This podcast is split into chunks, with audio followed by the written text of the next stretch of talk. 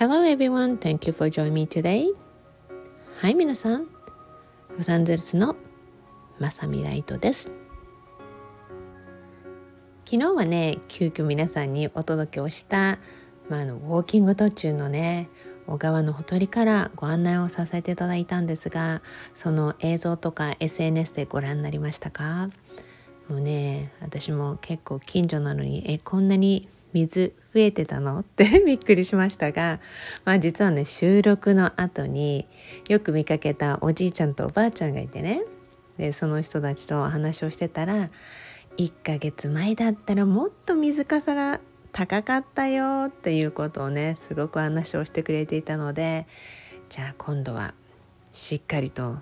雨の後に来たいと思います。とお話をねしてまた家の方に戻っていったんですけれども。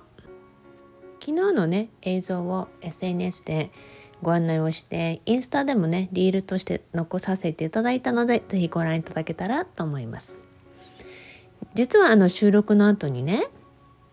あの道を歩いていてこの岩のところから水が少しずつ滴れてるっていうとこがあってね、まあ、この辺りってすごく地下水が豊富なエリアなんですね。でもだからといって私たちがその生活費とかに使えるとかそういうのではないんですけれどもまあ途中ねその水が滴るところをあの水を触ったりとかしてゆっくりしているとねえ鳥が鳴いてたんですね。でどこから泣いてるのか近くでは泣いてるのは分かるんだけどどの子が泣いてるのか分からなくて「ちょっと待ってね」ってもしかして順番待ってるって「ちょっと待ってねどくから」って「も私も終わったから次はあなたの番ね」って横に寄ったんですね。すると黄色い鳥さんがさっと降りてきて本当にそこでね水を飲んでいてその水を飲む様子が可愛くてね飲みながらチュッチュチュッチュあのおしゃべりをしていてねあ本当に順番待ちだったのねって声をかけたらすごいねあの泣いてくれて、まあ、まるでありがとうって言ってくれるかのようなねそんな光景のお写真も映像も出していますので是非ご覧ください。さてねそんな自然のお話も交えながら皆さんにね昨日すごく喜んでいただいたので私も嬉しく思います。えー、それでは早速と言いながらもう3分近い雑談を入れて皆さんと今日も完成トークをお届けしていきたいと思います。皆さんね今日はお話の中で話を聞くことまたは話を聞く姿勢っていうお話をしていきたいと思います。よくね子育てのコツとかいろんなことをね教えてくださいっていう提案というかメールとかはよくいただいてきたんですね。まあ私の子育てがベストかどうかは分かりません。でも共感してくださる方がいれば是非どうぞと思ってます。ただ私言えるのは子育てがすごく好きだったんですよ。またやれるんならやりたいってねまた我が子の母としてもう一度やりたいって思うぐらいすごく自分の人生の中でこんな素敵な時間があるんだこんな風にあっという間に過ぎるんだってすごく思ったんですね。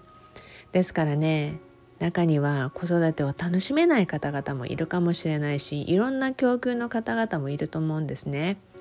でもあえて言えるなら楽しめる視点に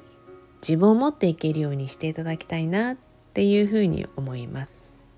私がね子育てって楽しかったのっていうお話をするとね時折私の子育ては苦しかったんですっていうお母さんたちもねいらっしゃったりとかするんです。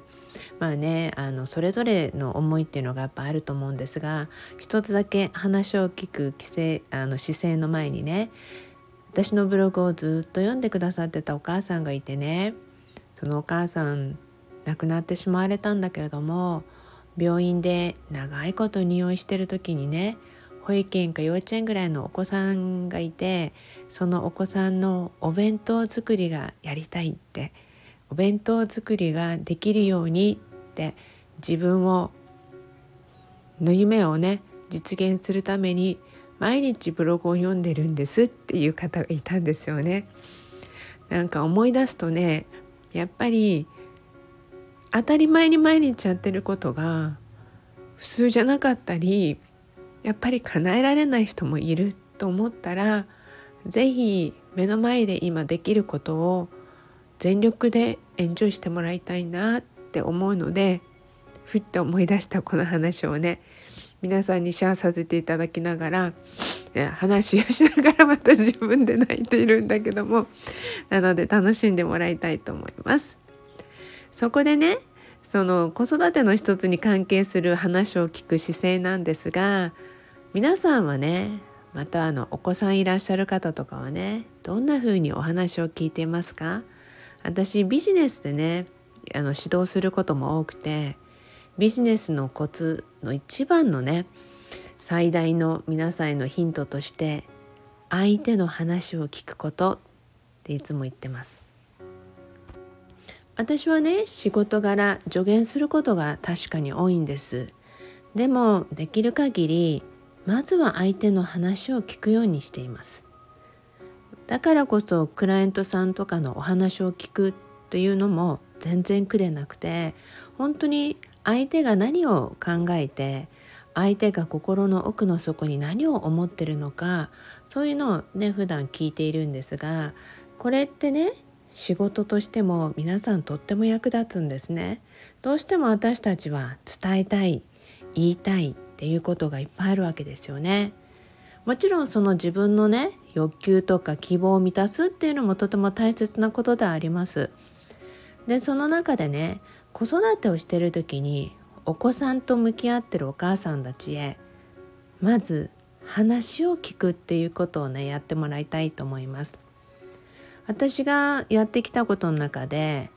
まず「これはどう思うの?」子供たちが悩んだり毎日話をすることが多かったので話を聞いて十分にそのトピックに対して言いたいことがあるか言ってるかもちろん学校までの時間ってなってくるとね時間制限もあったりしますけれども話をねまず聞いて十分にこのトピックにまあこのトピックのことを説明できた十分に言えた？と尋ねてじゃあお母さんももう話もしていい？じゃあお母さんのアドバイスなりお母さんの意見を言っていい？って確認をしてから自分の意見を言うようにしていたんですね。これはねいろんな時にすごい使えると思うんです。でなぜ一番最初に自分はこう思うのよとかこうしたらって提案をしないかって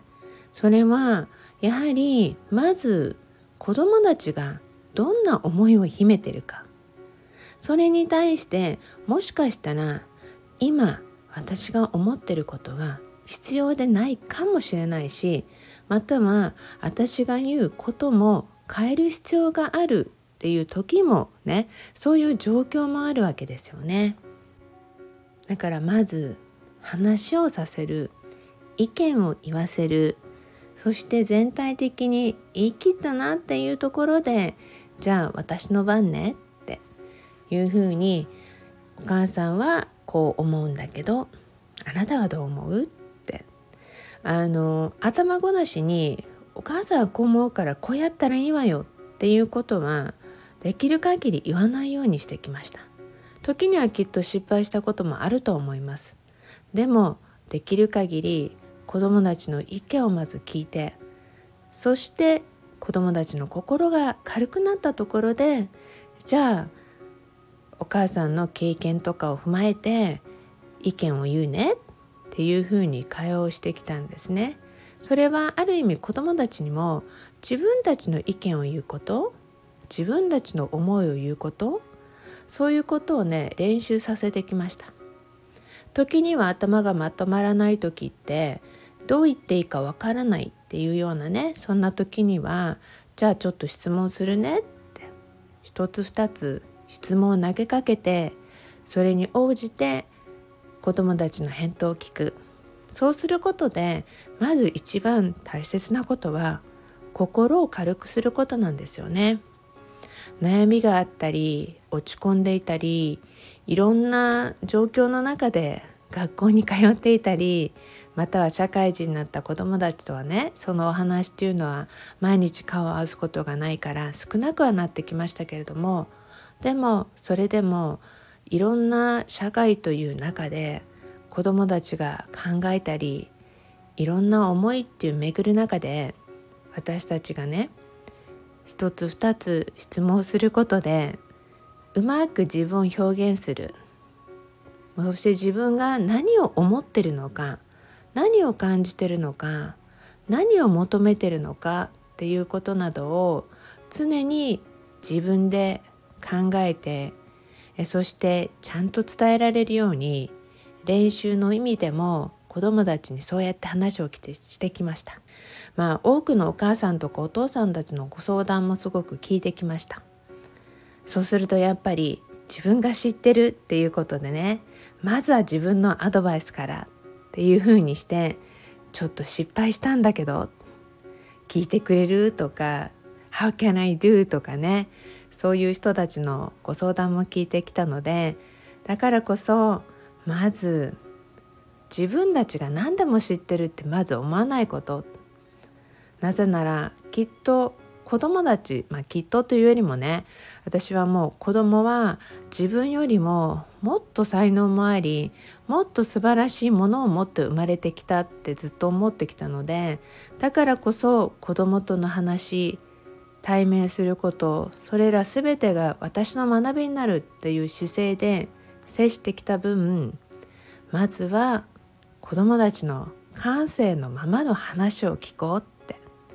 それがどんなフラストレーションっていうイライラするようなことであってもきっとそれは私たちに全くない観点やいろんなものを教えてくれ。そしてそこからこの社会という中でほんの少し長く生きてきている。私であったり大人からの経験をプラスすることによってこんな時はこうしたらいいんじゃない？こう思うけどあなたはどう？っていうふうにね伝えられるように心がけてきました。なので皆さんまず今日は相手の話を聞く。それをね全面的に心がける姿勢その姿勢をね是非これから意識してみるとほんの少し皆さんの完成度もそしてもちろん人生も、うん、うまくいくスピード感がまた変わるんじゃないかなと思いますのでまずはエンジョイしてみてください。それではいつものように Promise me love your life あなたの人生をもっと好きになることを約束してくださいね。Thank you everybody. You all have a beautiful day and see you at the same channel. それではまた皆さん、ロサンゼルスのまさみライトでした。